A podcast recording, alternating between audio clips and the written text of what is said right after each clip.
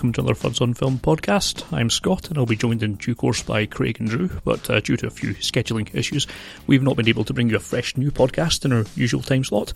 So, to tide you over, please accept this selection of our favourite reviews from the fourth year of our podcast, and normal service will be resumed shortly. We'll start things off with a review of a film you're all wrong about, Hereditary, from our September 2018 intermission episode.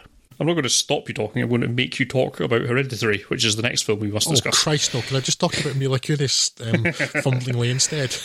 it's, pro- it's probably more scary. So, So then, another entry into the Drew Tries Horror Again series. But before I go further, I'd like to ask a question. It will, no doubt, sound like I'm being facetious, and to be honest, I probably am, if only a little. But are horror films meant to be scary?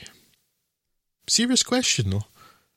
I know that being straight up frightening isn't the be all and end all of a horror film.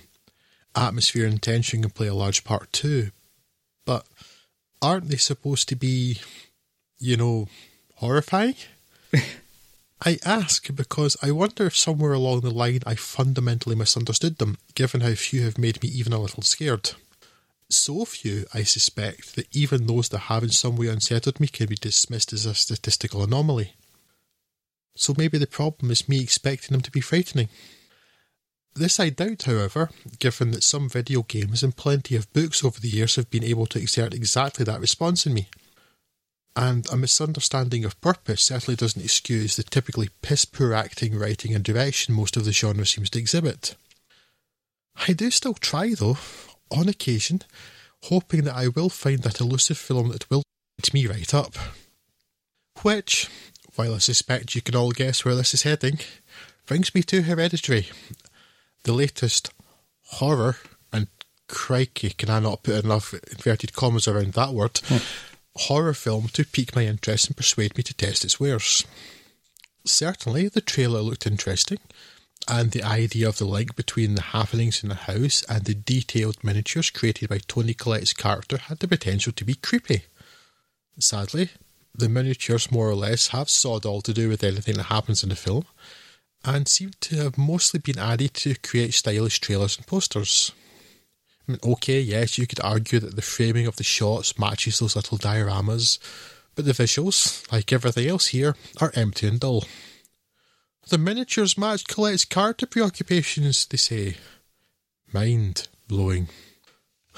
There has been so much breathless hyperbole associated with Hereditary, with newspapers and other websites carrying ridiculous headlines like, and I am quoting verbatim, Hereditary, scientifically proven to be scariest movie of the year. People are calling this new movie the scariest horror film ever made, and it's leaving them terrified. And scariest horror film in years is so terrifying people are crying at cinema. These reports, like this film, are absolute grade A horror.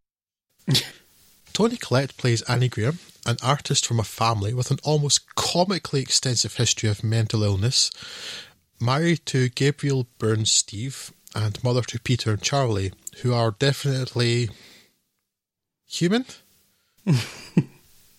Is human a character trait? They have hair as well. They're human and have hair.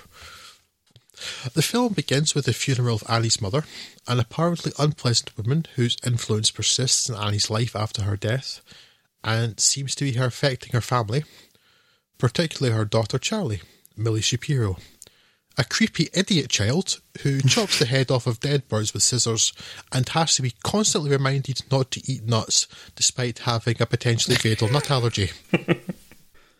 Oh, her son, her son Peter, Alex Wolff, seems less affected at first, at least until further tragedy strikes, but maybe that's because his entire character motivation seems to be cannabis. As things get worse for Annie, she starts visiting a bereavement support group where she meets Joan, Ann Dowd, an on the surface friendly woman who begins to exert her own influence over the family. Mysteries are uncovered because, of course, everything is not as it seems. Most notably, that this seems like an interesting, creepy film. Hereditary doesn't even have the good grace to be the sort of really bad horror film whose plot and story you can ridicule and enjoy tearing apart. If only it could rise to such a basic level of interest. But this is just astonishingly, almost maliciously dull. It lacks jump scares. Excellent. The positives end there. there is no atmosphere. There is no tension. There aren't even characters, nor, and I've accepted this due to the utter absence of anything else, are there stereotypes, archetypes, nor even ciphers. There are just some people who are there. The acting is. Well, the acting is something that happens in other films. Saving for Gabriel Byrne, who doesn't appear to have given this even minimal effort and wishes he was, he was in one of those other films. The acting is terrible, especially a spectacularly awful turn from the normally dependable Toni Collette. Now, I'm aware, as I say this, that I am in fact turning this into the sort of terrible horror film whose plot and story you can tear apart, and honestly, it's too dull to deserve it. So stop now. I will just add, though, that this film has made me wonder if I'm a psychopath, because two related scenes, scenes that are supposed to be utterly horrifying, made me laugh. Like, a lot. A lot, a lot. Like, tears in my eyes laughing. also, in this film's world, corpses don't smell. Screw this film. yes, um, what a torrent of pish. uh, Right, so it's at least one every year they say, "Oh no, but no, this is actually a good horror film." No, go and watch Mama, everyone. This one's this was one for this is an intelligent horror film for clever people to enjoy. And this, ah, this Mama, one, yes, and invariably, I'll go and see it. Invariably, torrent of pish.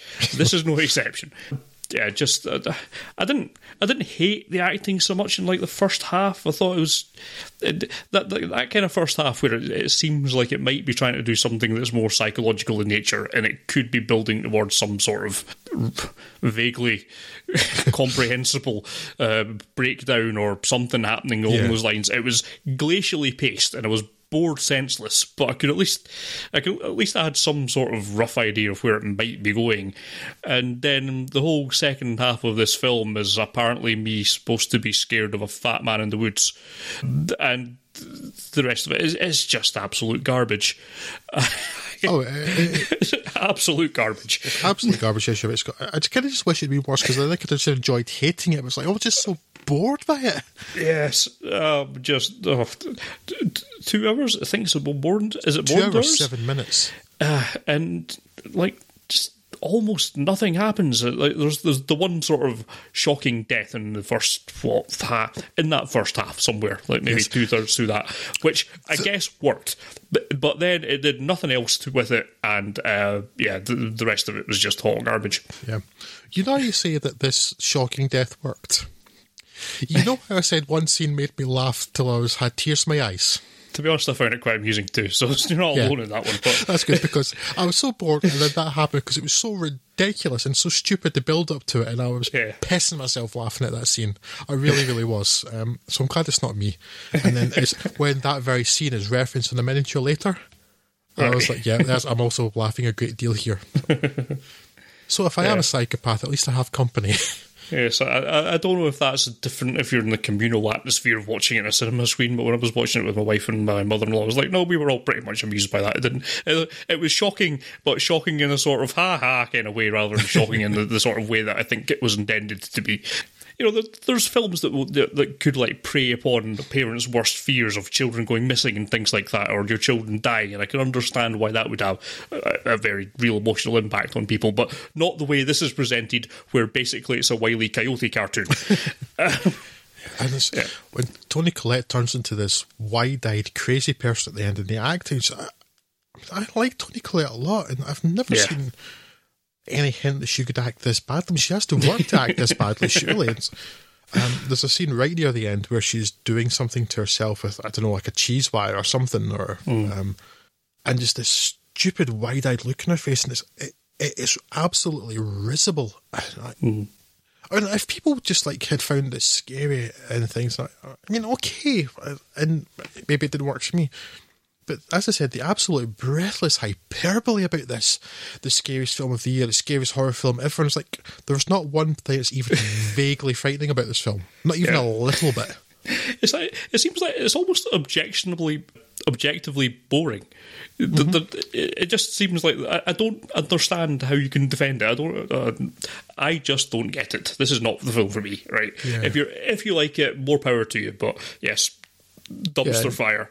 when you get the revelation of what they're doing at the end, it's like, you know, if this had been a sort of bog standard terrible horror film, that probably I would just have snorted with derisive laughter mm-hmm. at what that was. But it got to the end, it's like, yeah, that more or less figures. That's dumb. I, I don't care. That's dumb, but it was just at least it's a thing that happened in a film where very few things happen. So you know, Yeah.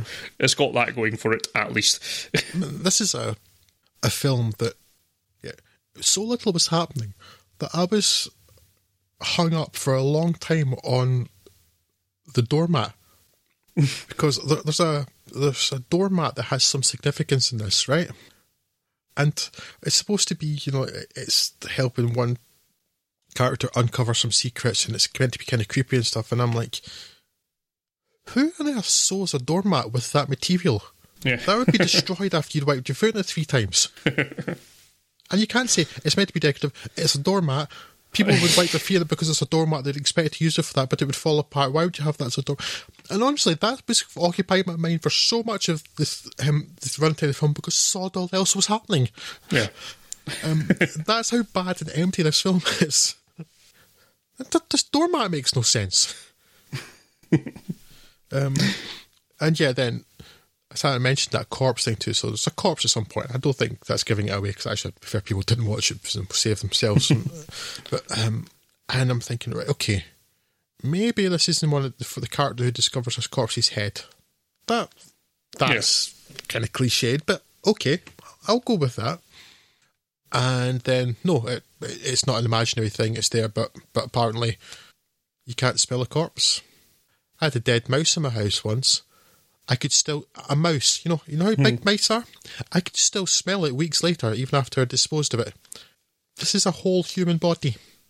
Well, no smell. Okay. Again, and when nothing else is happening, you begin to focus on that because you know your mind has to have something to do Yeah. while waiting for anything at all to happen, which it failed to do. So there we go. Yes. Hereditary. No, thank you. Just Also, see films that rely on some inexplicably stupid decision by a character to, to get their plot going. I hate them, and this is one of them. Hmm. Here is a character with an allergy and doesn't have the thing to treat the allergy that anybody else in the world with allergy would have with them at all times without ever even having to think about it. But no. Mm, mm, no. now I'm giving this film more emotion than it deserves, so I'll stop myself right there. We'll move on to The Day of the Jackal from our look at film adaptations of Frederick Forsyth back in December 2018. So, I suppose we may as well just dive in straight to what is his probably his most famous and well regarded book, and probably the best of the adaptations we'll speak of today as well, with The Day of the Jackal. And, uh, Drew, could you give us a bit of a rundown on that one? I will do. After France withdrew from Algeria and granted the country independence in the early 1960s, several attempts were made to assassinate the French president Charles de Gaulle, mostly by the right wing paramilitary OSA, Organisation Armée Secrète, or Secret Armed Organisation. It's not much of a name, really, is it? they do what they say on the tin. a French patriot group who accused de Gaulle of disloyalty and treason to the French Republic. After another failed attempt, the film recreates this real attempt at the beginning in 1962. The OAS look to an outsider whose existence will be known to only a select few and who therefore cannot be betrayed by French police infiltrators or by torturing OAS members. The assassin that they hire is Edward Fox's Chacal, the Jackal, presumably British, but whose identity is entirely unknown, beyond a reputation for efficiency. He gets to work meticulously planning the assassination and making all the necessary preparations. The French authorities due to this plan by the OSA are oblivious, but they begin to get the idea that the OAS is planning something, and since they've tried numerous times already, it's a fairly good bet that what they're planning is the assassination of the president. what follows is a race against time for the police and a match between the implacable, methodical, capable, and highly intelligent Deputy Commissioner Claude Lebel, Michael Lonsdale, and the implacable, methodical, capable, and mm-hmm. highly intelligent Jackal. And it's fascinating. The Day of the Jackal cleaves very close to Forsyth's novel, but is, to my mind, one of the very few literary adaptations that are actually better than the source, as a little of the unnecessary fat is trimmed off, mm. leaving a relatively sedately paced but taut and lean thriller behind. The two leads are simply tremendous. Foxy's killer is so clinical, free largely from emotion, yet not somehow free from charisma, and he's captivating to watch and so satisfying is his preparation to watch, so expertly paced here by director Fred Zinnemann and editor Ralph Kemplen, that it's quite easy to fall into the trap of wanting him to succeed. Yeah. you know, up until you remember the whole cold blooded murderer thing, even if De Gaulle was an asshat. Michael Lonsdale's stoic Lebel is perhaps my favourite screen detective ever. His unassuming yet assured manner, though unlike the jackal, he does seem to be affected by stress and emotion at times, his quiet tolerance of the doubts and insults of his oafish and supercilious superiors, and, above all, his methodical investigation. I have referenced this many times before in the podcast, and likely will do so again. Just how much I enjoy the fact that Lebel's pursuit of the Jackal relies almost entirely on hard work, clear thinking, intelligence, and experience, and not on tawdry things like serendipity, uncommon luck, or in the case of some of the worst examples, something largely indistinguishable from magic or a deus ex machina. This is not a film that I will ever tire of watching, and not even Richard Gere can sully this for me. Yeah, it's an absolutely masterclass, and it, it, it's kind of a recurring theme, I think, in a lot of uh, Frederick's adaptations, where uh, some upper echelon nonsense aside, all the lead characters in it tend to be hyper competent at what they do, and there's something yes, incredibly so satisfying, satisfying, about yeah, just watching someone good at some, something, doing something. Uh, does get, give a lot of giving them the time and space to do it in. Yep. Yeah. Um, and I just I agree entirely. Makes for a really compelling watch. Uh, really edge of the seat stuff a lot of the time, and yeah, it's, it's uh, uh echo everything you're saying. It's just lovely to see uh, investigations that don't rely on arbitrary coincidence or other people selling other people out. It's all just good old fashioned hard work uh, from the days mm. when it seems even harder to do this kind of work. You can't just uh, have a magic button that snoops on every cell phone com- conversation or anything like that. It's uh, just hard work and common sense, and it's uh, just fascinating to watch. It's interesting for me that Edward Fox I d- I don't find to be an actor of the broadest range, but he's absolutely this. This is one of those roles which is like a once in a lifetime thing where he's mm-hmm. absolutely perfect in this role. Mm-hmm. It fits fits him like a glove that very prim and proper English veneer, his enunciation, uh, his very sort of matter of fact way of approaching this monumental task and this this obviously what would be a historical act.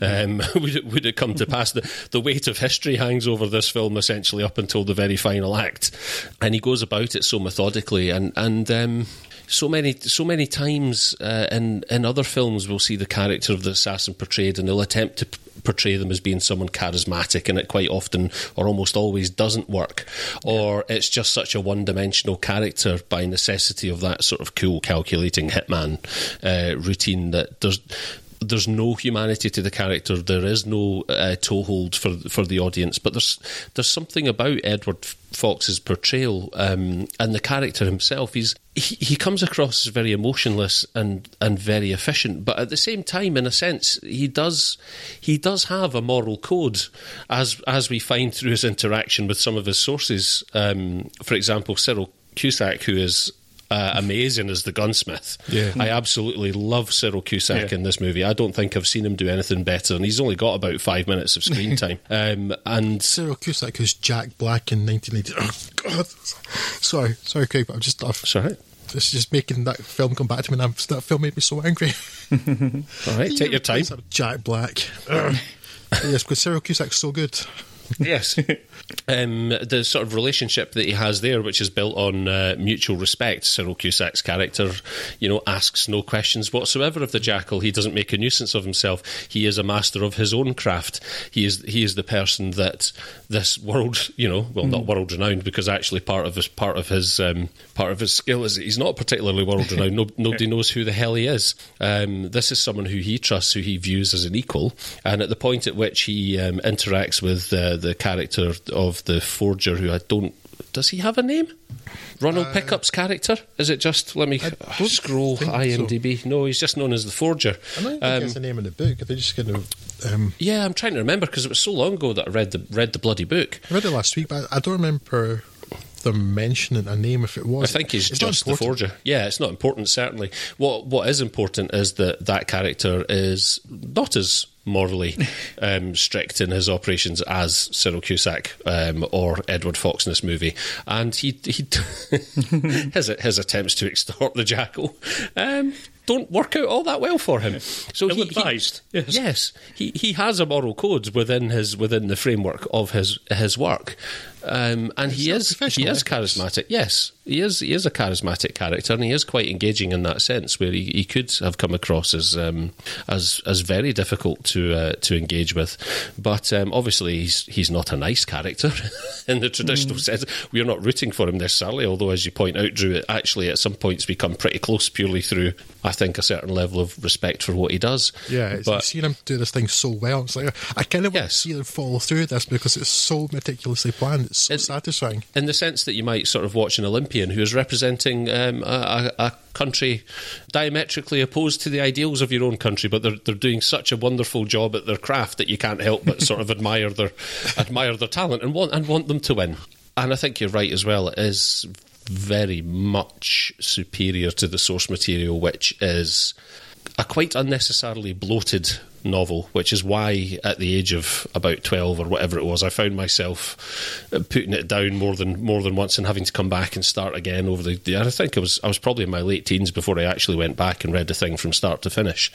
This film, as an adaptation, feels like it still has that space to breathe and for the characters to operate in, but it is much more clinical and much more streamlined and much more efficient in the way that it portrays the events. It's also one of those films that's just quite happy for the audience to to come along uh, for the ride and, and trust them with uh, some modicum of intelligence. There's no, you know, there's no real on the nose moments where you know Basil exposition pops up and just explains to you exactly. Um, Exactly what it is that Michael Lonsdale's character's thinking, or or what his methodology is. Um, it's it's just a it's on a on a technical level. I'm not sure it's necessarily one of the best films of the 70s because the 70s was a hell of a decade for film but it's one of it's one of my favorite films of the 70s um, and it's a it's a, a wonderful wonderful thing. It's be, it's become a comfort film. It's one of a Yeah. it's one of a list of about five films that if I'm having a crap day and I'm having a day in the sofa and I'm not feeling well I'll, I'll, I'll get under the blanket and I'll stick this on. Yeah, I, I, I could actually get on board with that. It's, it's probably one of my favourite films ever because I, I just maybe because like you say, Craig, comfort film, I could just sit down and watch this anytime, anywhere. Uh, and yeah, really, as I said, I, I could not tire of watching this film. Which it's so satisfying. definitely Yes, I agree entirely. Very good. Very good film indeed. Um, I'd, I'd be very surprised if we don't circle round at the end of this and declare that this is easily the best adaptation of Frederick I mean- Forsyth's work.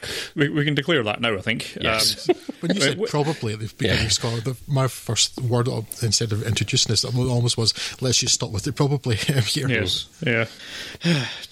We've alluded to it a few times, so we should at least mention that it was remade ish in '97 uh, as the Jackal, uh, Bruce Willis, and Richard Gere vehicle, and it doesn't warrant a lot of discussion other to say that it is much worse on every level. Part of that strange time when Hollywood was fascinated with IRA hitmen for some reason, that became that became a thing.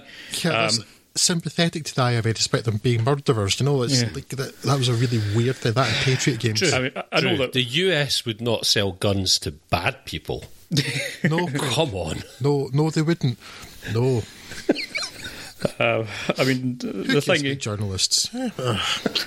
I mean, obviously, the thing everyone goes to to insult this film is Bruce Willis's daft wigs and bad accents, which I think really does a great job of distracting from Richard Gere's terrible accent. Yes, I was going to say, I don't think Bruce Willis's accent is the worst thing in that bad boy. No, Bruce Willis that distracts from Bruce Willis's terrible acting in that film. Um, Yes. But it's Richard Gere's terrible acting, terrible accent, completely pointless character is one of the biggest problems, or three of the three of the biggest problems. The best thing about the best thing about that movie is watching Bruce Willis so clearly trying to overcome every fibre of his being and and act um, and act act in such a way as he imagines he might attract a homosexual man to his to his flat. Nobody's buying it, Bruce. That was a bridge too far, mate. Come on, we appreciate you trying, but it's go go home. We've all had a few. yeah, and then also there's um, Mathilda May's accent, which is also awful, just in keeping with the the theme of terrible accents, because she's a French woman and she's supposed to be a Basque separatist, and like, mm, mm. mm. meh, meh. there's just bad accents all around. It's, Listen, in fairness, Frederick Forsyth wrote to really bad accents. It's weird. That film actually says it's based on the screenplay for The Day of the Jackal, which is Yeah. weird. It's actually, but it's got things that are in the book that aren't in the Fred Zinnemann film, so it's actually based more on the book, and it's, It's- like unnecessary stuff. I've always viewed it as very much more a, re, a sort of a, a reimagining of the film rather than a novel. But you're right, there's a lot of stuff in there. In fact, th- yeah, there are there are some parts of the novel that aren't in the Day of the Jackal that make it into Yeah, exactly. This the Jackal. Yeah, the which is weird. guy's been holed up in a hotel. Them um, picking on this.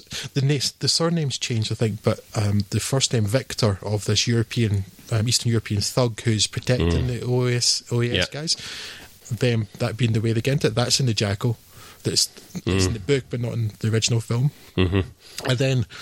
There is that whole chapter of the book that they didn't, that Fred Zinnemann didn't feel fit to put in 1973, which was um, this American with a terrible Irish accent playing a sympathetic um, terrorist to catch the other assassin.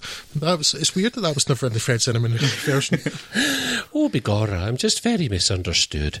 Yeah, and it's it's strange coming from Michael Caton Jones, a, a good local Broxburn lad who mm. put this out, and it just seems like it would have a lot of political red flags for anyone in Britain. But anyway, I suppose one man's freedom fighters, another man's terrorist, and all that. But still, come on, it's IRA. Yeah, I know. Yeah, not not 1920s IRA when it might be said because you know the British were shooting Irish people and things. Then mm. Mm. you know 1970s onwards IRA when like what part of living in Britain from that point was being um, was you being subjugated or somehow having a poor standard of living by not living in your own country? No, 1970s onwards IRA not sympathetic, just killers. Yeah, so we're recommending not to watch The Jackal. It is bad. Right, But no, so- it's, it's entirely sensible that they have the massive, massive gun. No, no, it's not. There's nothing sensible about that entire film uh, from start to finish. also from December 2018, this time our intermission episode, it's the Ballad of Buster Scruggs. Okay, then, Craig, True. the Coen brothers have a new film. That they which they- certainly do. in which they talk about people being like ferrets. And, well, I'll let you tell everybody more about it, but can I just say that when I went to watch this film, I was not expecting the sash. Yes. Yeah. Well, That threw me. we'll, we'll mention something of that section. Maybe, maybe not f- for the purposes of the sash, but yes, interesting, interesting. The latest from the Coen Brothers, uh, the Ballad of Buster Scruggs, comes to you courtesy of Netflix, which, in retrospect, seems a good fit for this slightly less commercial endeavour, uh, being an anthology sextet of short stories set among the American Old West. Fronted by Tim Blake Nelson as a self proclaimed San Saba songbird himself, the first segment of Scruggs is by far and away the most engaging. The cautionary tale of an upbeat, archly pragmatic gunslinger with improbable aim and a penchant for song. Now, I have to confess to being no great fan of Tim Blake Nelson's dramatic stylings. Indeed, I consider him to have almost single handedly ruined Syriana for me in his mere moments of screen time. and with this in mind, I was not particularly looking forward to the Coens' latest, being as the scant marketing I had seen seemed to revolve entirely around his visage. Imagine my surprise then uh, when I found this to be by some margin the most enjoyable 20 minutes on offer, at times rivaling the Coens' best darkly comedic moments and setting a wonderful tone that I was eager to see sustained throughout the remaining f- five tales. that I was eager to see sustained. Eager. the second section, starring James Franco as a bank robber, shares some of the first segment's dark humour and engaging character, albeit somewhat diluted. Any fears that this particular story might not have sufficient steam to carry the necessary momentum are alleviated by it being the most brief, uh, and in the absence of any meaningful context or message, it does at least have the good grace to exit the building at a brisk pace. So far, so interesting. At this point, I was enjoying watching the Coens cut loose and having a bit of a play around. Sadly, the remainder of the sections are of very variable quality, lack almost any sense of humour, and at least two of them could stand to lose 25% of their runtime. Contrary to the opening tales, these segments offer little that is engaging beyond some admittedly wonderful individual performances. And in one instance, we watch Liam Neeson commit to film one of the most starkly cynical vignettes in human history. Worst agent ever. or, or perhaps most most literal agent ever. Uh, in particular, I found myself wishing I could spend more time with Bill Heck and Zoe Kazan in their incarnations from the fifth tale on offer. But again, we are treated to a resolution of sorts that callously deprives us of any such hope. Uh, the more I've thought about it over the last 24 hours, the odder this whole approach to the movie seems. In the absence of much traditional narrative, or for the most part levity, it feels at times as though the purpose here is to demonstrate just how well the Coens have mastered the art of character by callously disposing of them just as easily as they appear to conjure them. Which is not to say that there's nothing to enjoy here. Again, as brief as the time we spend with them may be, there are some wonderful characters embodied in wonderful performances.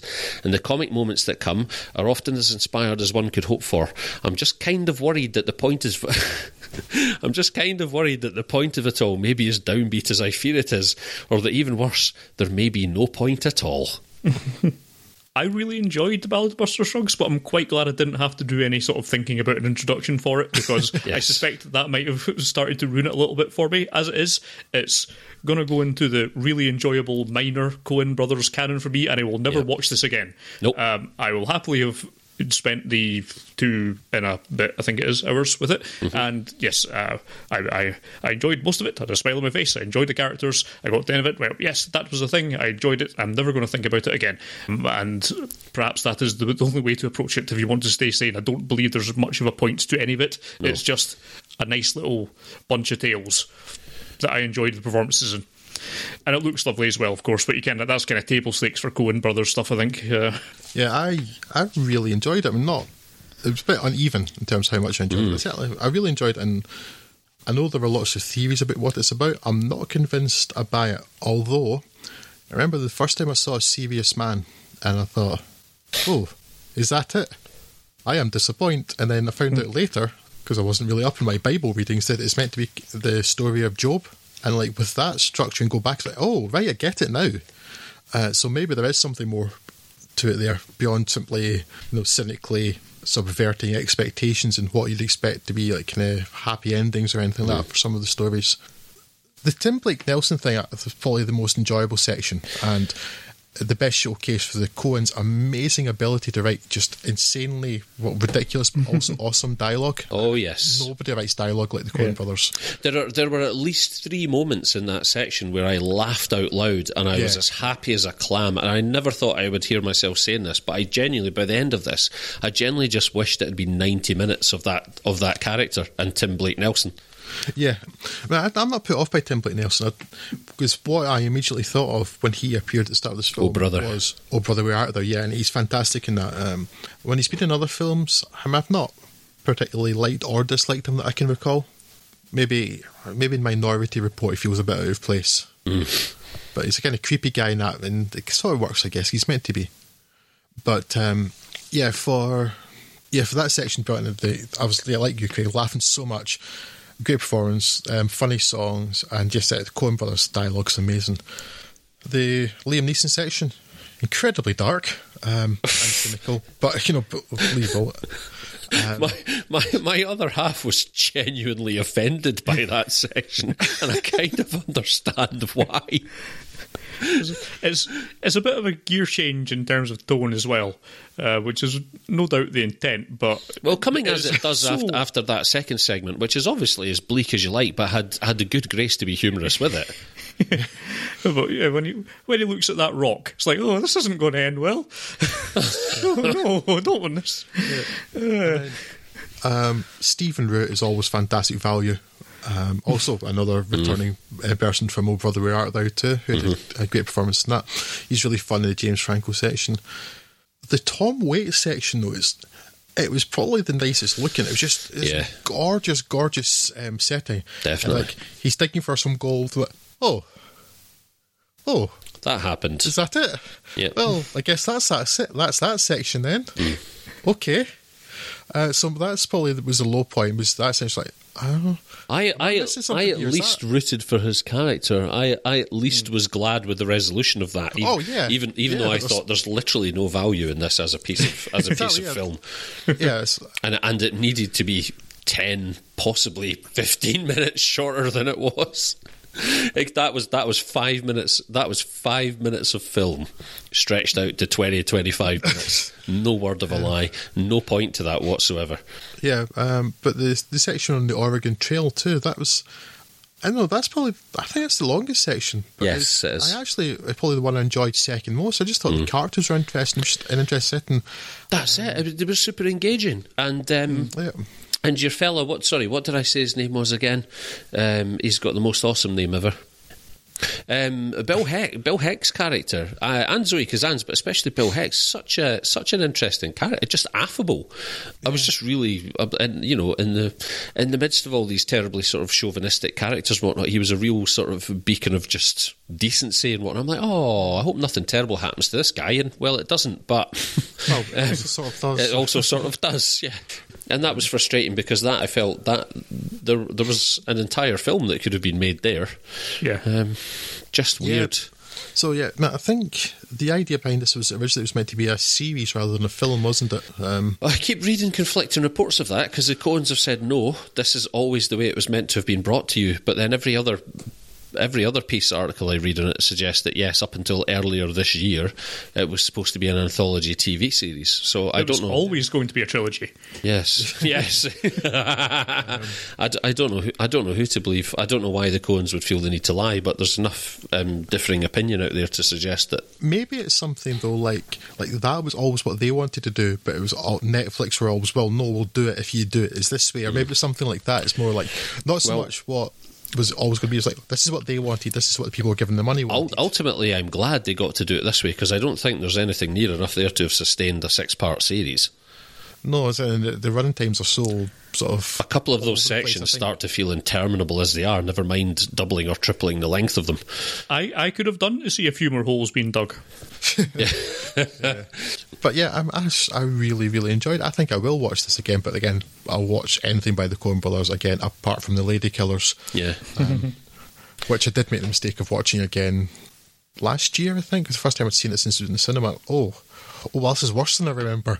No, but I'm, I'm glad they've gone back to like just like yeah, let's just write our own stuff again, you know, because that's how that works. Listen, a couple of minutes either side of that Archimedean solution to the problem of Clancy Brown. Um, that is that is some of the best cinema I've witnessed, and that is some of the most that is some of the most sort of refreshing and I don't know, just downright daft, just utterly enjoyable cinema that I've watched in a long, long time. And I just, I just wish there had been more of that. I don't, I don't know what the ultimately, I don't know what the purpose of this was. Not to say that everything has to have a purpose, but it, it feels like it feels like there ought to have been. the name threw me as well because I had um I knew the name and I, again I've been it's not even worth effort. I've just been trying to avoid finding out pretty much anything about films at any point recently. Um, I only booked the tickets for Spider-Man to the Spider-Verse because I was aware there was a new Spider-Man film coming out, um, and there was a preview of it at Cineworld to see it like a week early. I thought, oh, that looks good, and only after I booked the ticket, I was like. Oh wait, it's the animated one I've seen the trailer for. I was thinking it was the new one that that's like next year, the year after with Tom Holland. Um, but that turned out to be serendipitous because that was fantastic. That film. Uh, this uh, didn't really know much. Like new Coen Brothers film. All I need to know. Right, I'm there. but the with it being called the Ballad of Buster Scruggs, I kind of thought it was all going to be about him. Or at least bookended with, yeah. Yeah, or like it's kind of like Or he'd he'd be like a a wee or storyteller. yeah. Yeah, it would I be mean, the a wee narrator, song in yeah. Mm-hmm. each one to introduce it. And I would have really enjoyed that because they did such a good job with the songs in his section. I Yeah. actually would have liked that. Um, yeah, or I, I say a bookend, which is kind of what I was expecting. So the fact there wasn't actually more of Tim Blake Nelson is a wee bit of a disappointment. I just, I really enjoyed it because I love the Coen Brothers, and there's not a lot they can do wrong for me. Um, again, Lady Killers aside. Yeah, I would say for all my sort of niggles that we're bringing up here, I I still really, really enjoyed it. Um, and Oh, it's definitely worth it's- watching. Yeah, it's it, it's not it's not the best film I've seen this year, but it's, it's in the running for being one of the most entertaining films that I've seen this year, um, along with a few others on this podcast uh, that we'll get to. But so it's it's definitely well worth seeing. It's not going to change anyone's life, and as I say, I don't think I'm really going to go back to any point. But yeah, hugely Yeah. enjoyed my time with it. If they want to do this sort of thing for net and just muck about for Netflix every couple of years or something, that's fine. I, I'm in. I think just when you're when you're dealing with a body of work such as theirs, this like you say, Scott, this definitely you have to you have to understand before you go in that this is definitely going to fall into the minor category, as you as you so rightly state. Um, Don't don't go expecting No Country for Old Men or Fargo again because you ain't going to get it. uh, although although there are glimpses of that in it, which is I think perhaps the most frustrating thing. Even though this is the mucking about, even while they're mucking about, they still come out with some of some of the best work ever. You just kind of want them to pick that ball up and run with it rather than Yep. what it is that they were doing, whatever the hell that was. But yes, a curio. I don't think I shall probably ever go back and watch it again. If if it is, it'll be for the first segment probably, um, or if they if they want to go back and revisit the the tale of uh, Bill Heck and Zoe Kazan, uh, I'm on board for that as a movie. To be honest with you, but um, yes. Nothing really prepared us for Operation Kid Brother from our March 2019 look at James Bond knockoffs. You ready for the highlight of the night? Yes. In many ways, we kind of buried the lead on this podcast. I, I believe when we were sort of throwing ideas about for this, I, I stumbled across this as in a, in a web search, and well, it kind of demanded their attention. Uh, so, uh, without further ado, Operation Kid Brother, or OK Connery, or one of a number of other Or titles. Operation 007, or all sorts of right on the name um, title, on the nose, the names rather. Um, yes, now, I was supposed to do an introduction for this, and I thought about it, and a large part of the conclusion came to is I'm not quite sure how to. Um, so a lot of the joy of this film will come simply with the talking about it rather than trying to introduce it. But I will I'll try to tell you a little bit first before we get into down into the nitty gritty of just how mental this film is. Now, for aficionados of terrible B movies, um, of the sort of so bad they're good type, there's quite a lot of wealth to be mined in Italy. For some reason, Italy seems to be the source of many terrible, low budget knockoffs of American style films. yes. And if you're familiar with, for instance, Red Leader, Red Red Leader, Red Leader, yes, they're they're elite hacksaws. Um, Red Letter Media's Best of the Worst series, uh, you will not be surprised to find A disproportionate number of Italian. disproportionate yes, number of Italian films have popped up in there. They covered one that we, in fact, have covered too, which was Zombie 3, when we did our zombie episode not so long ago. That was an Italian film as well, with its strange idea that somehow the Philippines could pass for Southern California, but okay. Uh, self-propelling heads. Yes, it, it's that sort of level of production value and nonsense that uh, marks out a lot of them, which is weird because some of the greatest films of all time have also come from Italy. It's not like they don't know how to make good films in that country, you know? So, it is yet another Italian film we come to here. This is a weird film. So, again, this is only five years after Doctor No came out, and as I said with Murderer's Row, it seems like a, a subgenre of Bond parodies and rip-offs seem to spring up from nowhere quite, quite quickly. This is very much of the rip-off version, oh yes. and it's honestly hard to understand how this came about because this is a film. And there's maybe a bit of a clue in the name OK Connery. but this is a film that stars Lois Maxwell, who was Miss Moneypenny in a lot of the Bond films, if you recall. Bernard Lee, who's M in 11 Bond films. Adolfo Celi, who was Largo in Thunderball, a Bond film. Daniela Bianchi, who was a Bond girl in From Russia with Love. I'm sensing Uh, a theme here. Yeah, um, But which Connery have they found? and yes, also a car- somebody who played a small role in You Only Live Twice, a Bond film. Yeah, they've taken all of these people, um, cast him in roles largely similar to the roles he played in the Eon Productions official Bond films. Hmm. How these people kept their jobs with Eon films is honestly beyond me. Because it's quite clearly Yes. just a straight up rip off in every way possible. And then what they've done is they've gone, well, Sean Connery's quite famous, very possibly going to be picky, well out our, with our budget anyway. but his brother, the plasterer, he's probably available, right? That'll work. I can't see any problems with this. Just get the plaster in and do it. so, so Neil Connery, and uh, who was at the time working as a plasterer, is recruited. And, I mean, that may be ridiculous enough. There's mention in the film made him looking like his brother, but I honestly don't think he looks like Sean Connery at all. No. Actually, nowadays he does, weirdly enough. Current Neil Connery does, but Neil Connery, I don't think does. Um, They even seem to make that point at one point. Someone suggesting he should shave off his beard so he'd look a bit more like his brother. So then he goes, Yeah, "No, no, I can't I'm do that very- because that's too obvious." Yes, I'm also I'm also very attached to my beard. Um, but yes, all of this is, it's not just that they decided, well, what we should do is cast Neil Connery in this Bond knockoff. They kind of make that the point of the whole film. Yes, they've cast the him as point- James Bond's brother. Yes. H- hence the other name for the film, um, as well as OK Connery and Operation Kid Brother. And I'm thinking, okay, I know the name, but they're not going to be that on the nose about it. oh, yes. Oh, yes, they are. And repeatedly. this film, oh my God, Scott, this film. Um, I mean, to to quote our friend Tengushi on Twitter when I was talking about this with him a couple of days ago, is glorious fucking enigma. and how and why? Well, I know how cheap cash in, right, or why rather, but but, but how and how are these people? And why, oh no! so I'm, I, I am burying my face in my hands because this film is the worst of things. also, happily, however, it is the best of things. it is the best of things. It is the worst of things. It is mostly the worst of things. It is also mostly the best of things because it's one of the worst, best, most enjoyable, and most awful things I've watched in a good long time. it's baffling and wonderful and terrible and awesome. Uh, sorry, I, I haven't even got to the plot yet because, well, the plot. But it's, I can't get over just how on the nose this film is about the whole kid brother thing. Look, if you managed to find a plot in here, I applaud your efforts. I couldn't, Yes, I couldn't um, find one. Well, the plot is your sort of bog standard um, Bond thing. Uh, evil group called Thanatos, named after the Greek personification of death.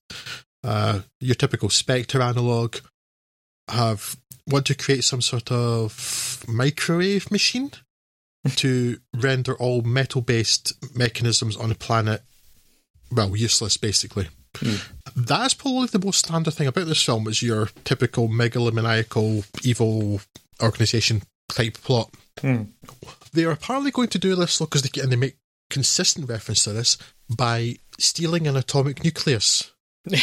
Which uh, just it broke my mind every time they said that. And they kept saying they want to steal an atomic nucleus. They want to steal an every single thing in existence that is an atom has an atomic nucleus. So that's most things in existence that aren't neutrinos. Not just protons. that, but they need to steal these atomic nucleuses and then get blind people in Marrakesh to weave them together or something.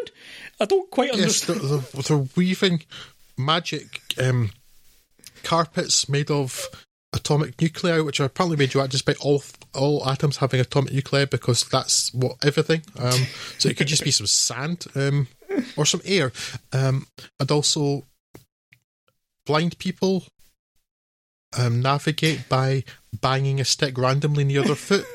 That's what they use sticks for. It's a form of really shitty sonar. That's how it works, yeah. Uh, I mean, we're all over the place here because this film's all over the place. Um, so that's the plot, uh, and the idea is that. Um, so the film starts with the most ludicrously over the top bombing of a secret agent, um, a remote controlled car for some reason.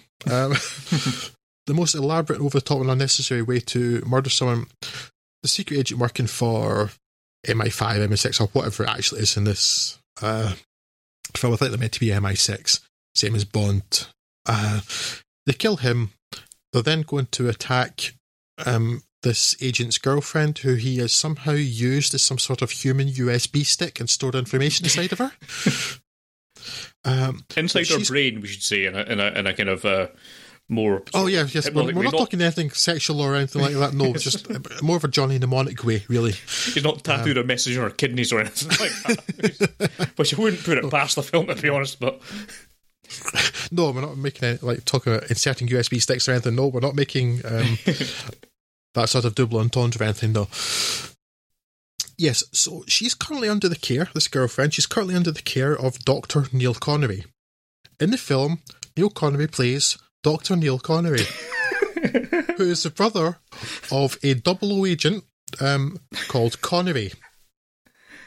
Uh, can you, mentioned it several times. with this? They mention this several times, but what sets uh. Dr. Neil Connery apart from his brother, the spy Connery, Double O, and the, that's the one bit where they don't go full way because they knew they would get sued. They just call him Double O something, and then it's cut off. The conversation's cut off. Is a Scottish surgeon, a plastic surgeon, who, despite being a Scottish plastic surgeon and having apparently come from Edinburgh, but apparently also doesn't come from Edinburgh, has returned to. Uh, they called me in from Edinburgh, they say at the start of the conversation. At the end of that sequence, says, I've got to return to Columbia University, which is in New York City, but okay. Uh, I presume This that is- that has got to be a way to get around the fact that for whatever reason, they, when they did the dubbing for this, they didn't bring Neil Connery back in, and they got an American guy to dub him. So he's wandering Yes. around with an American accent, despite your only selling point for this film being the relationship between Neil Connery and Sean Connery. You've done your best to disguise the one thing that is most recognisable about Sean Connery. What are you doing, film? What, know. What is going on? I know it's gloriously awful. It's so inept. Um, but that's exactly where I'm going, Scott. So it was like they could, they brought me in from Edinburgh. Why do you sound like an American? Um, and then they make several references to him being Scottish. He's his his Scottish brother. At one point, he's in the middle of what's again meant to be Monaco. in Highland dress in an archery competition in Monaco because he's Scottish despite being an American. Clearly an American with an American voice because Americans have an American voice. He's, he's an American. He's an American. What are you doing? Oh, so I'm getting loud and shrill because this film has broken my brain. but in a kind of a glorious way that I, I appreciate because it's so. I've never seen anything like this, I don't think. yeah, it's. Uh, so they bring him in. Oh, he's like, he's treating it. I've got so lost here, but it's. oh, so I, I, I just we need to talk about everything, Scott. It's wonderful. He's treating this girlfriend, the human U- walking USB stick, who doesn't know she has this information. He is somehow compelled to do it because apparently the government can do that. they can make you be a spy, yes. Especially even when you, you actually you're employed in the United States, not Britain. It's like you've not even your residence in the UK anymore. But okay, at least of this film's problems. The power of the Queen compels you. The power of the Queen compels you. The power of the Queen compels you. Okay, I'm a spy. Basically, how it went. yeah. Um, so they draft him in um, unwillingly to go undercover to investigate um, Thanatos. Thanatos, the great organization that wants to, as we say, steal an atomic nucleus. You just kind of stick the word atomic in, and then think, mean, think that means some sort of nuclear weapon or something. That's not how that works. But they're not well organized, or at least they're not very secretive anyway, because uh, and it's such a rip off of Spectre too because the head of the organisation is called Alpha instead of um, what number one Blofeld is, isn't he? Yeah. Um, there's uh, I mean everything's a reference because there's a character called Lottie something. It's clearly a reference to Lottie Lenya, Hmm. um, who played Rosa Klebb in the Bond Yeah, films.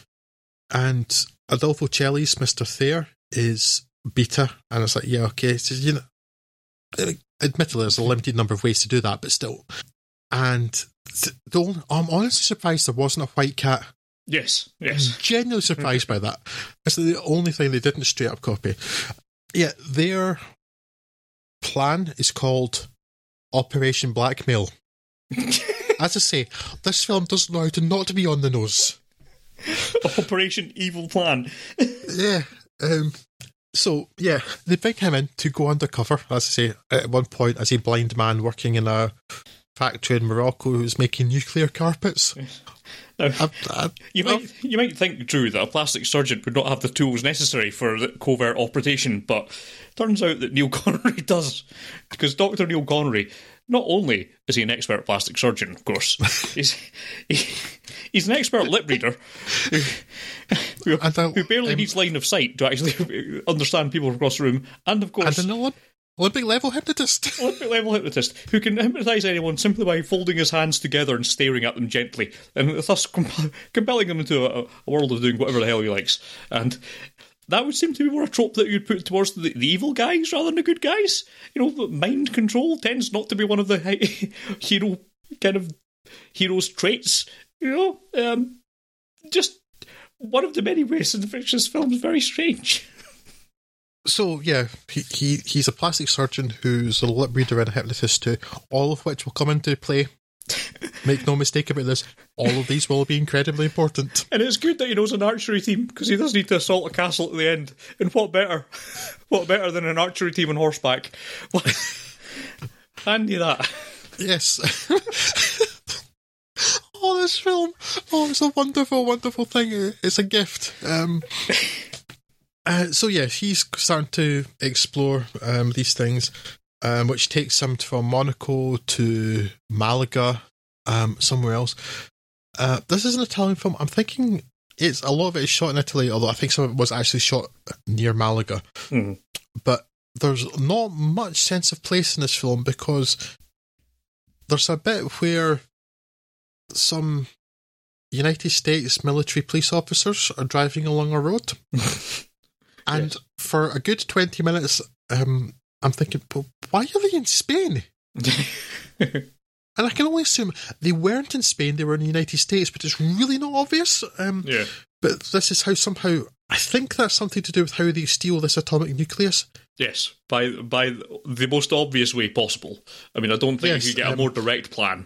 Yeah, so uh, the plan here, right, is that for some reason, in what is presumably the United States, because there are, it's a military, and it's uh, a nuclear fuel, nuclear power station or something, guarded by US military police, but the a bunch of women appear dressed as flamenco dancers, but they get onto a bus which says something about well, almost like flamenco dancers. I guess they're like dancehall dancers from the Old West. I guess it's what they're meant to be because there's an Old West logo on the bus. But yeah, they so all of these women st- in the middle of the desert. This is, um, this is why I was like, this looks like Malaga. Why is ah, sorry, it's, it's broken my brain. It really has. I, I can barely string a sentence together because it's so weird. Um, these women, and then step into the middle of the road to stop the military jeep full of MPs, and there's a sort of military bus truck behind them. I guess it has regular soldiers in it, and the MPs go, "Well, all these women in the road." That seems totally legit and natural. Let's just go with them, I guess. Um, I presumed they were trying to sort of flag them down to because they were. I think they were pretending that their bus had broken down, and they were trying I to guess get so, help. but it's- but it's not particularly clear either the Yeah. location or anything that was going on in that particular Yes. scene. this, I think, leads to them finding new nuclear carpet making material or, or That was the one. whatever. They found the nuclear. They found the atomic threads, and uh, now, Yes. now could make the atomic carpet that would then go inside Ned's atomic dustbin. which is yes. Um, the, so the action then moves to Morocco, where, as we mentioned, because our thoughts and our description of the film is all over the place, as the film is. So blame it, not us. Neil Connery, Neil Connery, because they keep mentioning him being Connery too. Ah. it's not even once. It's so on the nose. The, the film ends with him saying, "You were almost as good as your brother." Jeez. Sorry, I, I need to make another say because I want to mention this before I forget. Because as if all of that wasn't on the nose enough, Scott. Did you notice the bit where um, one of the characters says, to, I think to Neil Connery, um, "You read too many novels by Fleming." yes. Talk about wearing your influence on your sleeve. uh, So yes, he goes to Morocco, where some terrible acting happens because he tries telling the blind man who's in the special room where um, he's working on the nuclear carpets like he's working with nuclear material. What? You're working with nuclear material? What? You're working with nuclear material? And he says, as quick as I was about to say it, ah, quick! They're, they're trying to poison us. This must be we have the source. Let's get out of here. Let's go. Ah. It's so bad. It's the worst, it's the worst, but also the best, Scott. I don't think I've been this entertained by a film in the ages. Yeah, I, I'm honestly, there's not much of an exaggeration how quickly I said largely what they say in that. It, it's some terrible acting. Like, well, that take was fine. Let's go with that then. If anything, you're substantially more coherent because I had to listen to that about four times before I could work out what the hell he's saying. yeah, um, and then he is kidnapped by Adolfo Celi and forced to do plastic surgery on the henchman who, from the beginning, made me think very strongly of Stanley Baxter, and I could not get that thought out of my head. So Stanley Baxter, Mr. Majika, um, henchman, he's to perform surgery on him because he's supposed to be taking the place of Alpha because Beta, Mr. Thayer, Adolfo Celi, definitely not Largo, wants to uh, take over Thanatos. And then he hypnotizes him to jump through a window in a scene which made me snort with laughter because it was so ridiculous. Um, but you knew the hypnotism was going to come back into it. And then, God, I can't even remember how the film ends now. I've just my thoughts are all over the place. Uh, so, but still, he manages to trick Alpha and kill him. He becomes the boss. And then, well, uh, how does it end, Scott? I actually can't remember. Well, at some point, Adolfo Celi, uh, having created the nuclear carpet or whatever the hell it was, um, they've got their weapon working, so they go off to some Oh, yes. facility where they start Switzerland or somewhere, isn't it? where they put on their fabulous red pleather um, jumpsuits that look a bit like a thriller video, and he's I bet. I bet. he's just a little bit like it, and then and um, some stuff happens, and I'm not quite sure how it ended. To be honest, I'd kind of I'd kind of lost the, the, the will to think at that point. there's um, there's lots of archers, and then some Oh yes, yes, it's in the castle. So the the the the, cat, the archery team have to go up on horseback to provide a distraction for Bond, while he sneaks in the back door and blows it up somehow by the power of plastic surgery. I can't quite remember how, but and, yes, and lip reading yes. somehow. Uh, he hypnotizes the wall after reading the lips to know what's going on and blows it up. and then he has a face off with definitely not Largo, um, where Largo thinks he's got the better of Bond, but he's only shot him in the arm, whereas Bond has fired an arrow into his heart and he is dead now.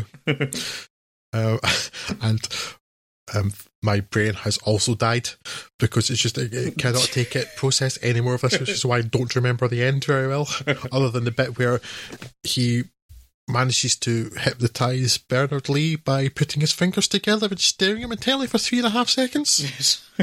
That's how it Um, works. Yeah, uh, uh um, uh, Yeah. I did not understand why any single thing in this film was happening. And that's normally a bad thing. but I think it, it works to the strengths of Operation Kid Brother, which doesn't have a lot of them. So it's good that it's got one one suit to keep hammering on. That, that being the the desperate, desperate uh, attempts to link it to 007. And I mean, and not subtle is not a word in this um these filmmakers' vocabulary, Scott. yeah. Um, subtle is something they actively rail against, apparently, if they were to be aware of the word at all. I mean, I'm sure at some point in the past we've we've used the term stunt casting. I mean, this is just stunt casting as the entire basis of a film, and, and the entire point, I think. it's super strange. I mean, it, it, it's just such an obvious. I mean, uh, presumably this is just an attempt at a, a kind of cheap cash in. Uh, let's let's knock something out as quickly as they can, and uh, Oh, there's no doubt that's what it is. It's it. Bond's really popular at this point. 67 is um, that's round about the time of uh, You Only Live Twice, isn't it? It's, Yeah. it's Bond's getting probably big every year. Bond was bigger than the year before at that point. Mhm. So yeah, it's a cheap cash in. It's just that how they've done it and who they got to do it is the incredible thing. Yeah, I mean, you, could have done a cheap cash in in a very obvious way. Um, this really isn't that way, and uh, I mean, everything to do with the casting is there's, there's such a deliberate deliberateness to it that is just so brazen that you can't help but be charmed by it. Uh, um, but the script is, I just. I, I don't understand how they got this script together. I mean, uh, I've seen a fair few incomprehensible Italian films, but this this is worse than all of them. It's like, you know, when you're you're training like machine learning or artificial intelligence, and they just read like a thousand news articles, then start trying to make their own ones, uh, synthesize something out of that. It's like that for a script. It's like, Yeah. it, it just It's a fever dream. yeah, it, it is sort of. If you looked at it from far enough away, it, kind of looks like a Bond script. It, kind of does the same sort of things, but Yeah, it, it's like doesn't make any sense. It hits the major beats of a Bond film. But without any of those, very- without any of those being connected in any real way. yes, I know. Are in the right order with the right people. Yes. Um, yeah, because by that, even by that point, Bond had already got formulaic. But um, so it's like it's like they they understand what a Bond film is, but not how it's put together. yes.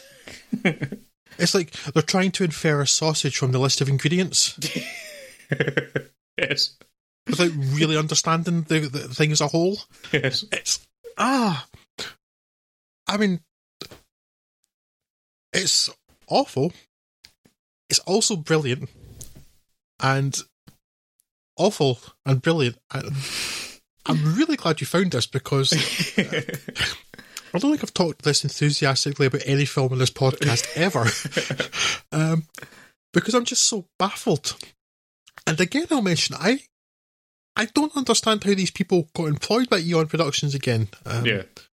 you know, they were quite litigious even from the beginning. Uh, and there was like the acrimonious fallouts between Harry Saltzman and Cubby Broccoli, Mhm. and there was the then they had all the lawsuits like Wolf Mankowitz and stuff that ended up making Never Say Never Again, and they were in court all the time.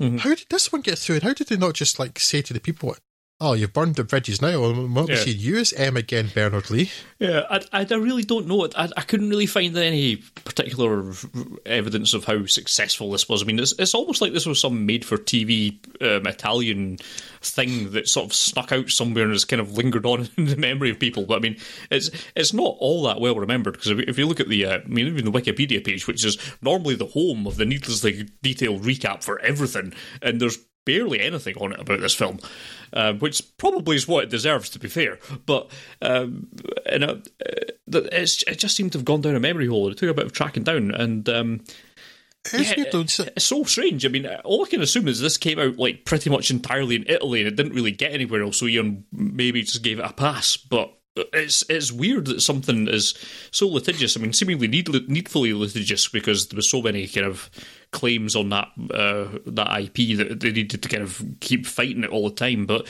that they did nothing about something as blatant as this is know, really it's- baffling. It's not like I don't believe there's a any way they wouldn't have been aware of it because the people that are in it. Absolutely, but, like, yeah. but it's not like it was completely unknown or anything because it was reviewed at the time by the New York Times, by Bosley Crowther in the New York Times, and also by Variety. Um, Yeah, so it wasn't it wasn't completely anonymous at the time. Okay, Yeah, right, right. yeah, so like it, it's Variety, it's the trades, you know, Mm-hmm. of of that industry. Cubby Broccoli and that must have known about it. There's something like it's like stick, uh, snuck under the radar for Bernard Lee and Lois Maxwell and Yeah. stuff. Um, Unless it was considered so embarrassingly bad, they didn't want to even give it the, the oxygen of publicity. Because I can't imagine this was successful, uh, because it's really bad, and it's only fun when you can dissect it in a sort of vaguely alcohol-fueled discussion with friends. But I mean, I don't think if you sat down and watched the film in isolation, uh, you would really get all that much from it. But just knowing that there's something to, to actually discuss with people, it's it's such a strange curiosity that, that it kind of makes it fun. yeah, absolutely. But uh, I mean, if you judged by its own quality in and of itself, I mean, it's it's awful. Um, I d- uh, but then again, I, I thought it was too old to enjoy films that were awful, just as a sort of you know, the so bad it's good sort of thing. But this this really kind of knocks it up a level. So I'm glad that it's kind of rekindled that. I can I can now enjoy awful films again. Is just just and how bad and how baffling they are. Yes. I honestly wish that had lasted one film longer. Um, Yes. which we will quickly get to, but um, yes, I had that thing too. I thought I'd lost that ability to ironically enjoy stuff. But, um, Yeah. So it just I- I'm on the Wikipedia page just now, Scott, just to see what if there was. There really isn't much information, is there? And, No, um, no. But it's the, the last line, it's just quite amusing. This they're talking about the reception. As a James Bond ripoff, the reaction to the film is mixed. Ben Child from The Guardian called it one of the worst movies made for the genre. In contrast, Andy Roberts from The Daily Telegraph and Tom Cole for Radio Times considered it to be one of the best. What? Here, but, but here's the thing. They're both right. well, they're, all three of them are right and wrong at the same time. yeah. It's largely how I felt at all of that film when I wasn't pissing myself laughing, actually, but it's. Um, yes. Suffice to say, Neil Connery has returned to his career as a plasterer, and I think we're all happier for that, in the grand scheme of things. Yeah, I, mean, I think Sean Connery used to be like a milkman or a Yeah. postman or something at some point, like before he made it big. Um, well, I just started a small job, so but but there's a reason he didn't have to return to that. Yes. Not so much for his brother, unfortunately. I feel, I feel Uh. there's so much more to say about this film, but I think we've probably said all we need to for it. Honestly, though, I, I just think that people ought to track this down because it's. Again, I'm going to go back to um, Tenkushi's comment and is glorious fecking enigma. Yes. Uh, I, I have cleaned the language up a little there, as you can Mhm, imagine. But, uh, it is. It's baffling, but in that properly entertaining way. Yeah. Like, why? How? Why? What? What? How? Who? What? Why? Where? When? yes, I, I am thoroughly, thoroughly grateful that you discovered this and making up your list for this episode, Scott, because I've not had as much fun with the film in quite some time. yes. Uh, despite it being dreadful, um, everyone yeah, should watch it. Um, You can't deny that it's an awful film, but it's like properly entertainingly awful. If, if you're listening and you can't get hold of it, hit me up on Twitter. I'll I'll, I'll sort you out. But um, this is Nudge, nudge, wink, wink. I might, it might fall off the back of the internet somewhere near you, but uh, yeah, it's uh, it, it, it's certainly a thing that I watched and, and spoke about for what an hour. yeah, it's I don't know, and I think none of us really know about Operation Good Brother.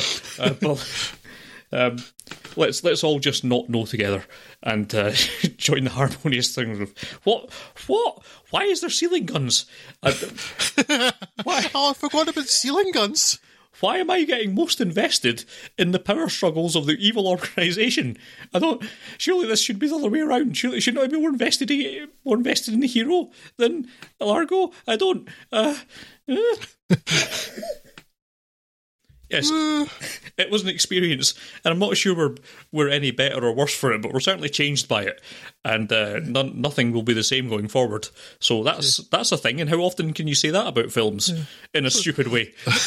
Yeah, uh, every time I, th- I stop for a moment to think that something else occurs to me too.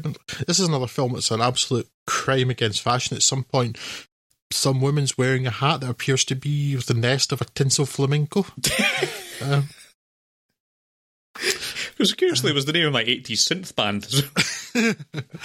um, and she also, I mean, I don't, I'm not trying to make fun of people's names or anything, but th- there are certain names that are more likely to be found in films, or whatever, than others, um, because they sound sexy or something, and for the same, or more appealing and sort of cool or whatever it is. yeah. And th- those are fashions that change, of course, but there's um, there are some names that also you don't tend to get for the same reason.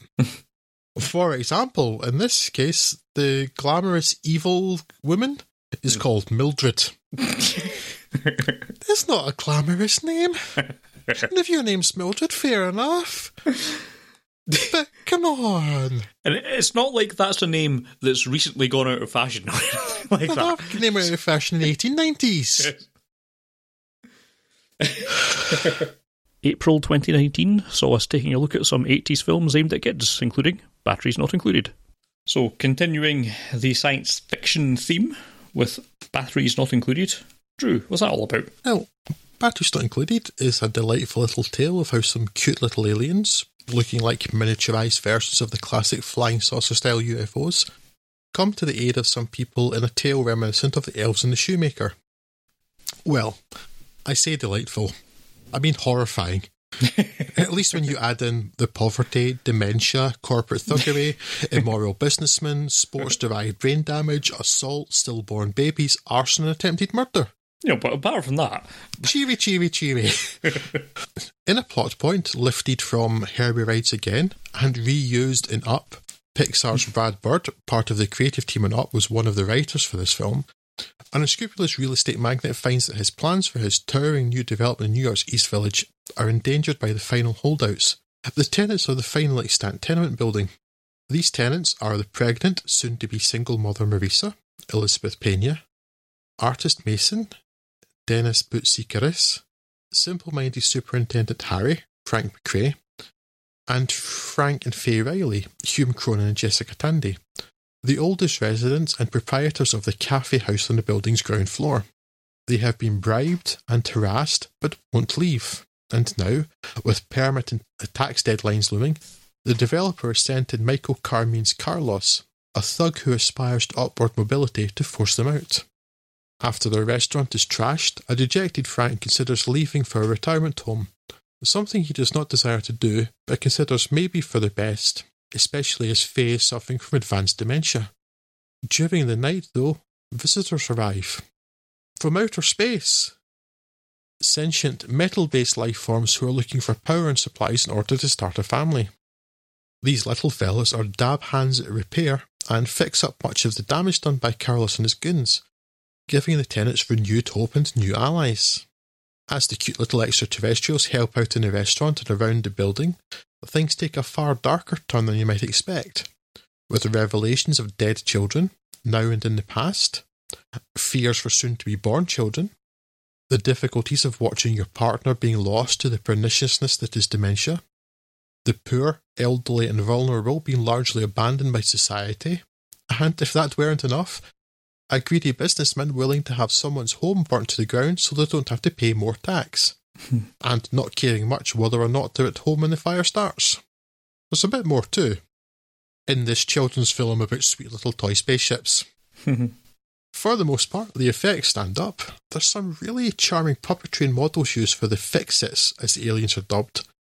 And aside from some terrible fake photographs in the opening sequence, made to look even worse when juxtaposed with genuine photographs of Cronyn and Tandy, married in real life for more than 50 years, the only real problem is with the matting, which, to be fair, still has the potential to look incredibly dodgy today. But it's the story that's compelling. It would be very easy for this to be corny or cheesy, and it's perhaps Dennis Boutsikaris' tortured artist that comes closest to breaking the tone, not aided by the cartoonish take on his electrocution. But for the most part, the cast play this earnestly, with Cronyn and Tandy adding real gravitas, and even Michael Carmine allowed to imbue the broadly written Carlos with a little depth and character progression. I'm quite pleased that we finished with Batteries Not Included, though I'll admit that's not entirely chance, as for me it's the best film we've talked about in this episode. Like the best family films, this works on a level for children and a different level for adults, with some crossover, though given its themes and topics, it definitely tends much more towards the adult side of things. By which I probably mean cute little robots aside, this is probably horrifying for kids. Though I have no recollection of that from my childhood, so maybe that other stuff just sails over your head if you're otherwise unfamiliar. So, what am I saying? Well, for me anyway, the best kids film in this selection is very much the one really not for kids. What a conclusion! yeah, uh, before you'd put this forward for, for this episode, I, I, I guess I would never have really thought of Batteries Not Included as a kids' film in particular. I'm not quite sure why. I can only presume it's because I remembered it and remembered the content of it and thought that can't possibly be a kids' film. Um, but it's not wildly dissimilar, I suppose, from uh, E.T., which I saw.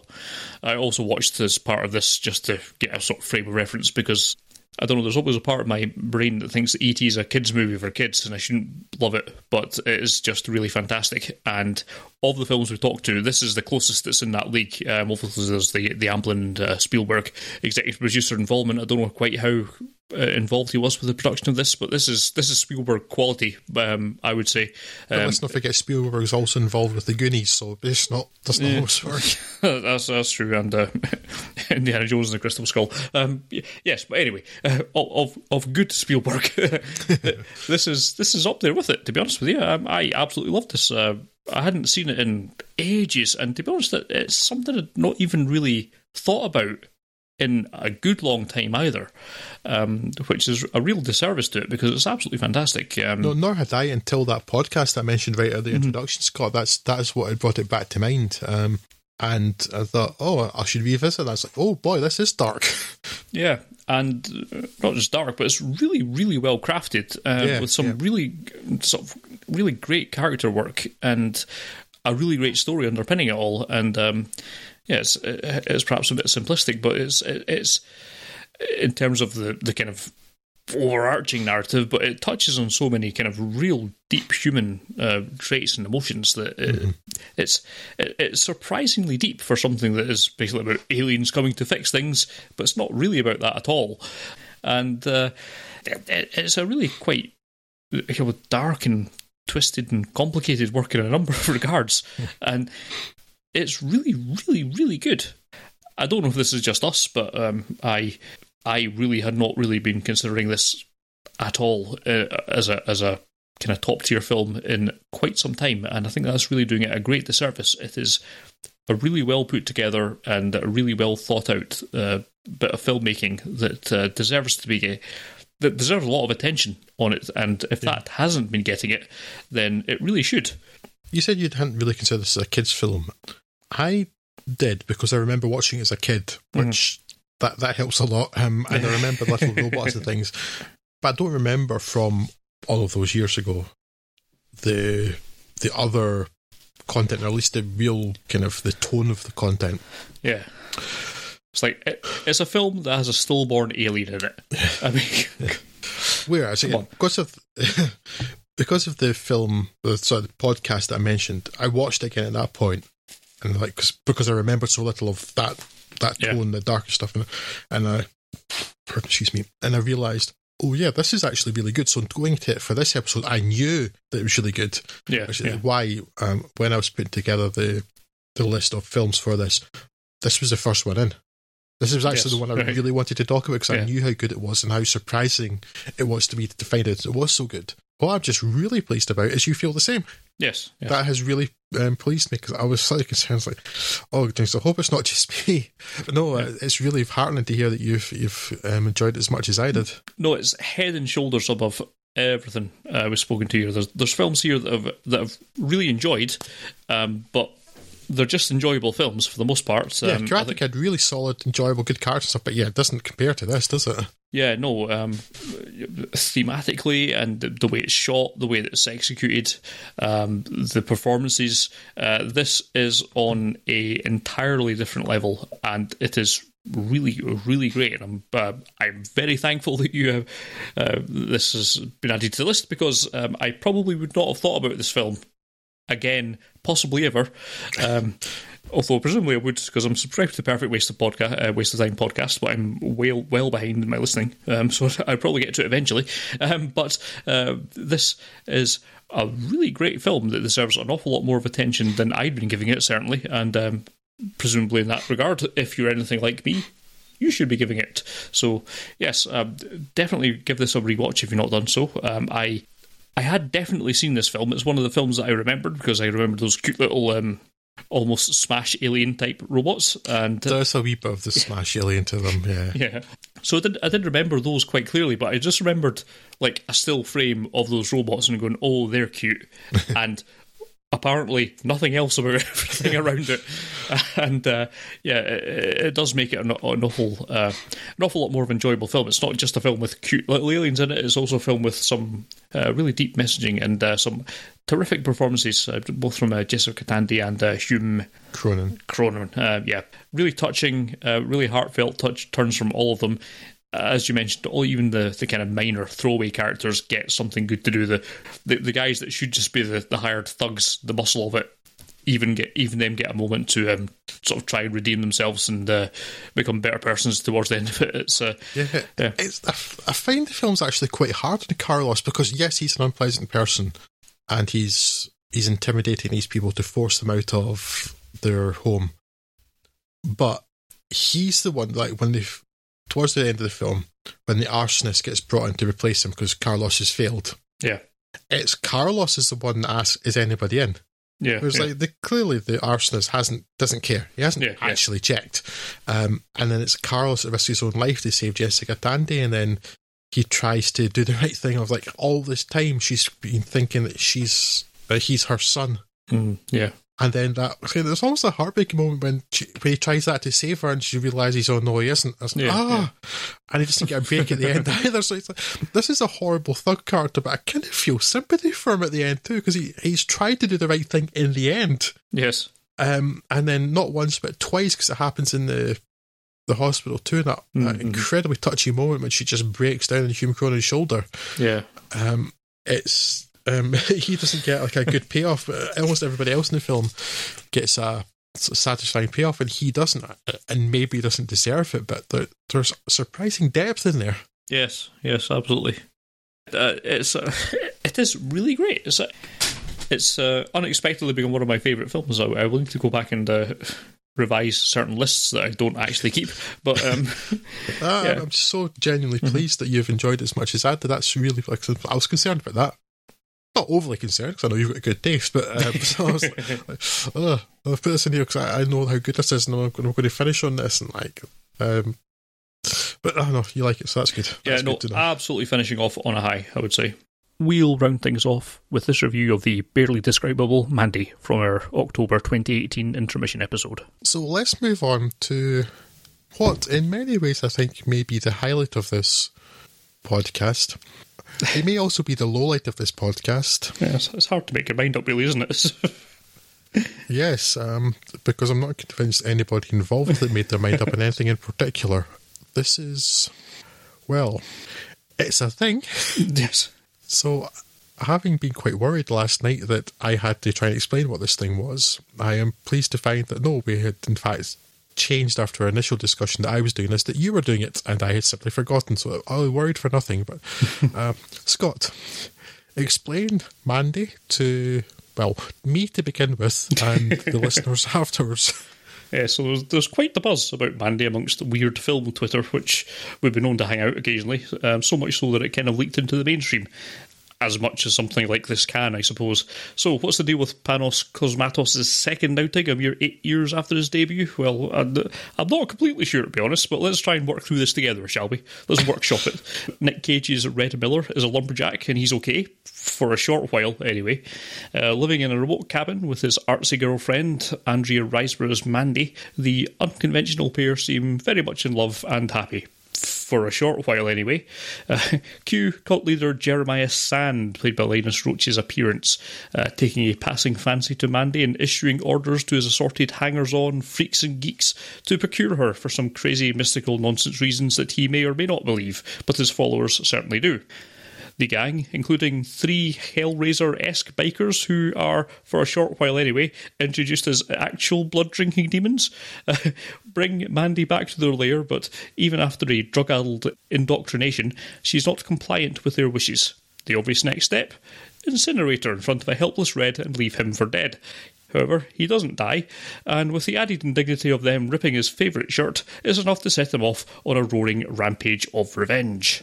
Stopping off at Bill Duke's home to pick up some murder supplies, he's told of the rumours of how dangerous this lot are, in case he needed more warning than he'd already witnessed. And hints are thrown around about Red's past that imply some some of the particular set of skills that will make him a nightmare for people that burn his loved ones to death in front of him. And so begins the cavalcade of vengeance, and framed like that, Mandy sounds like a fairly standard revenge film.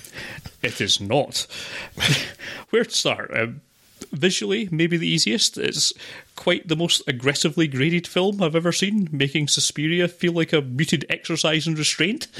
It's a disorientating deluge of colour overlays that this by turns disgusting and pretty and distracting and engaging. It's really quite strange. Uh, but perhaps most notably, it's a Nick Cage turn that sets, or at least comes very close to setting, a new high watermark for full Nick Cage. His transformation from content hippie to frothing madman makes for a remarkable set of scenes, culminating in the bathroom meltdown you may have seen on your Twitter account, uh, with the remaining hour or so being no less memorable, particularly when combined with the extreme visuals on display. It makes what would otherwise be a series of slightly odd vignettes of violence become something truly memorable and remarkable, albeit in ways that I still cannot yet work out if should be sorted into a bucket marked genius or a bucket marked abysmal. Now, I'll say this, it's clearly far from perfect. Cult leader Linus Roache in particular being a non-entity that did not make for compelling viewing in the slightest and the half-hourish mm. stretch where he's given rein in the scenes with the cult members and the abduction of Mandy and so on came quite close to exhausting my patience. At about two hours, this film is half an hour too long, and it's this half hour in particular, uh, in particular when there's no motivation, creed, or logic behind the cult and their actions other than Kanye West levels of crazy. Coming after. Oh, steady on. I thought you couldn't find any way to top Nick Cage, um, but but maybe. At least I can see a through line to this that makes some sort of sense, yes. not Kanye West. Coming after a slow start, which establishes Mandy and Red's peaceful life, I was getting a tad annoyed with the deliberate quirkiness of this and about to mentally check out before it radically switches gear and turns into a more whacked out crank film. Now, the last hour is a mesmerisingly insane riot of sequences that, whether you're on board or not, absolutely demand attention, with action and visuals that left me in gales of laughter. I'm assuming we're not to take this seriously, purely. Actually, I'm not sure of anything this film or Nick Cage in general does. Uh, when he's interviewed, he doesn't seem like a maniac and gives broadly sensible reasons for playing characters the way he does, yet, this is clearly the work of a madman. That's not entirely fair this is an entire team of mad people dedicated to artisanally crafting a mad film.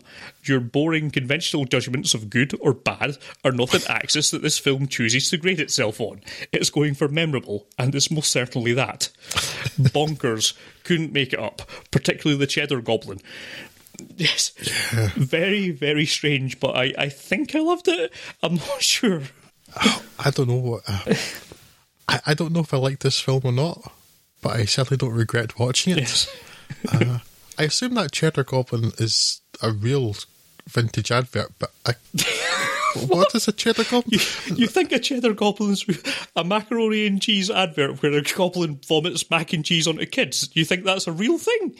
Yes. the 80s were a weird time, Scott. Don't you know? Uh, didn't you ever wonder what the impetus for Ronald Reagan's Just Say No campaign was? it was the cheddar goblin. also, I'm going very much down a rabbit hole here, but the cheddar goblin talking about having 60% more cheese and other things than other cheese. But, but, but, isn't like cheese just 100% cheese when it's actual cheese? yes, there are many horrible things in this world, but of the things that are good and fine about this world that make me happy, one of them is Nick Cage. I am so glad that Nick Cage exists and he is doing these things for us. and in my head, the Cheddar Goblin was a real thing in a real universe. Uh, and I'm happy with that way, quite frankly. But yes, what to make of this film? I don't know. it, it is aggressively graded. You're right. It's it's rather oppressively so at times. Yes, it is. I don't know. It's whoever thought that Nick Cage had another level of crazy in him and, and, was given a vehicle in which to be this crazy? it's it's mind boggling, it's bewildering, it's terrible and great, often at the same time. And there's imagery in here that I'm not 100% sure is actually imagery or it's meant to be something that's happening in the film. Like, for instance, there's a tiger at some point, but we're very conspicuously seeing Nick Cage go crazy while wearing a t shirt with a large tiger in the front. And I'm thinking, okay, I'm assuming this tiger doesn't exist because it's just a representation of Nick Cage when he visits the LSD dealer hmm. or creator.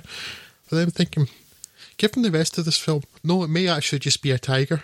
Yes. And he has a tiger there because. I think this is probably more documentarian in its approach. Uh, I'm not. I think if I tried to attempt to map metaphor onto this thing, we'd be here all day. Um, so I'm just going to choose to believe that this is all entirely real.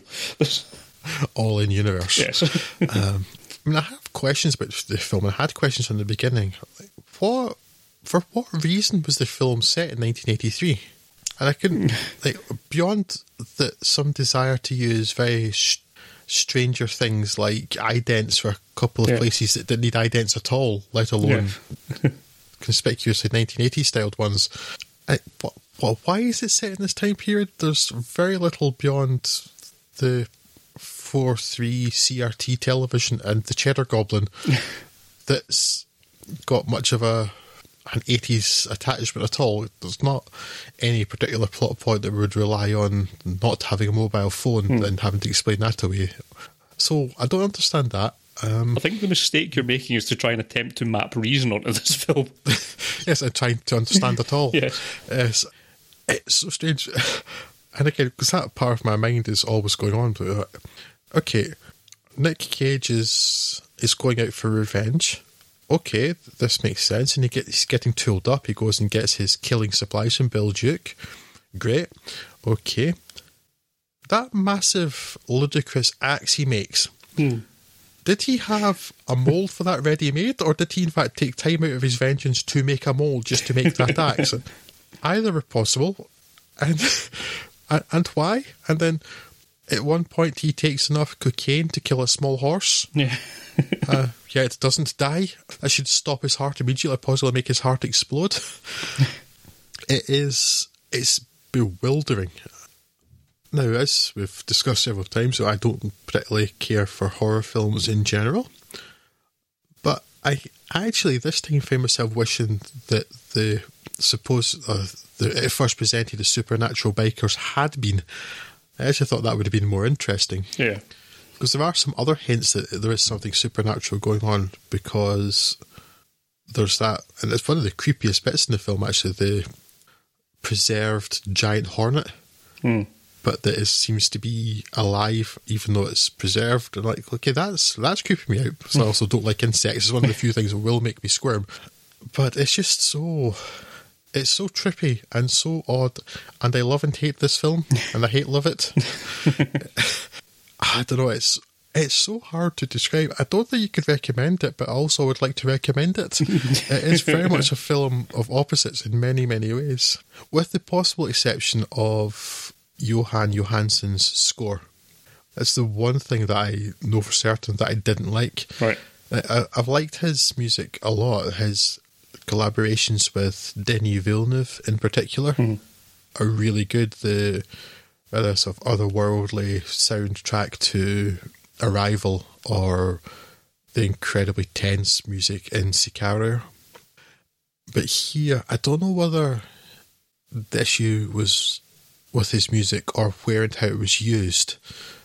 And because he sadly took his own life in February, I mean, I suppose that was after this was released at Sundance, so maybe he did have input into how it was used. But there's one particular example I'm thinking of is near the beginning, and there's this huge burst of portentous music, and it's meant to be like really unsettling. And I'm watching the screen and thinking, yeah, but dude, she's reading a book. Yeah. It's all that's happening. Mandy's reading a book, and there is nothing significant about that at all, really. So that's the only like definite downside I have is that score. Everything else is is good bad and bad good and mostly mental. I certainly don't think I've seen anything like Mandy before. Uh, If I have, it's quite some time ago. Yeah. It's it's a thing. Mandy is definitely a thing, and I recommend that you don't watch it while watching it. Yeah, uh, I know what you mean. It's uh, it's what what I guess I could say is that regardless of whether you wind up hating it or loving it, if you're the kind of person that actually bothers to listen to a film review podcast, then you're kind of the person who's going to want to be challenged by something. I would imagine this is certainly challenging on a number of levels, and so uh, unless you have a particular distaste for, I suppose. Uh, is it fair to call this graphically violent? I suppose it is. It really felt like it is, but uh, unless you have some sort of uh, reason to shy away from that, or for some reason you're a monster and don't like watching Nick Cage going mental, then uh, yeah, that's probably the reasons you would have not to watch it. I think it's certainly worth looking at, regardless of whether you like it or hate it. I would say it's considerably less graphic than Upgrade, Yeah, that's true, actually. Come to think about it. Yeah, yeah, which you you wouldn't necessarily expect. yeah. Yes, uh, Also, a lot, it, it helps that a lot of the violence is, I guess, more Evil Deady 2 kind of violence levels rather than anything that's particularly coming across as realistic. Mm-hmm. So that, that helps it feel a bit lighter, I suppose. Yes, and Nick Cage going crazy in the bathroom, downing a bottle of vodka to get rid of the burning in his throat from the garroting. So it works, right? That's a fantastic scene. Yes, um, a lot to recommend or not recommend, depending on your view. But yeah, I, I think it's worth watching. and possibly both at the same time. this is the magic of Mandy. yeah, it's it, it is the most interesting film I've seen this year. So yes, it's, probably well worth looking at for that basis. Indeed. Thanks very much for listening in. If you've been affected by the issues raised today, please feel free to get in touch with us on the Twitters at Fudds on Film or at facebook.com slash Fudds on Film or through the old email on podcast at fudsonfilm.com. Thank you and goodbye.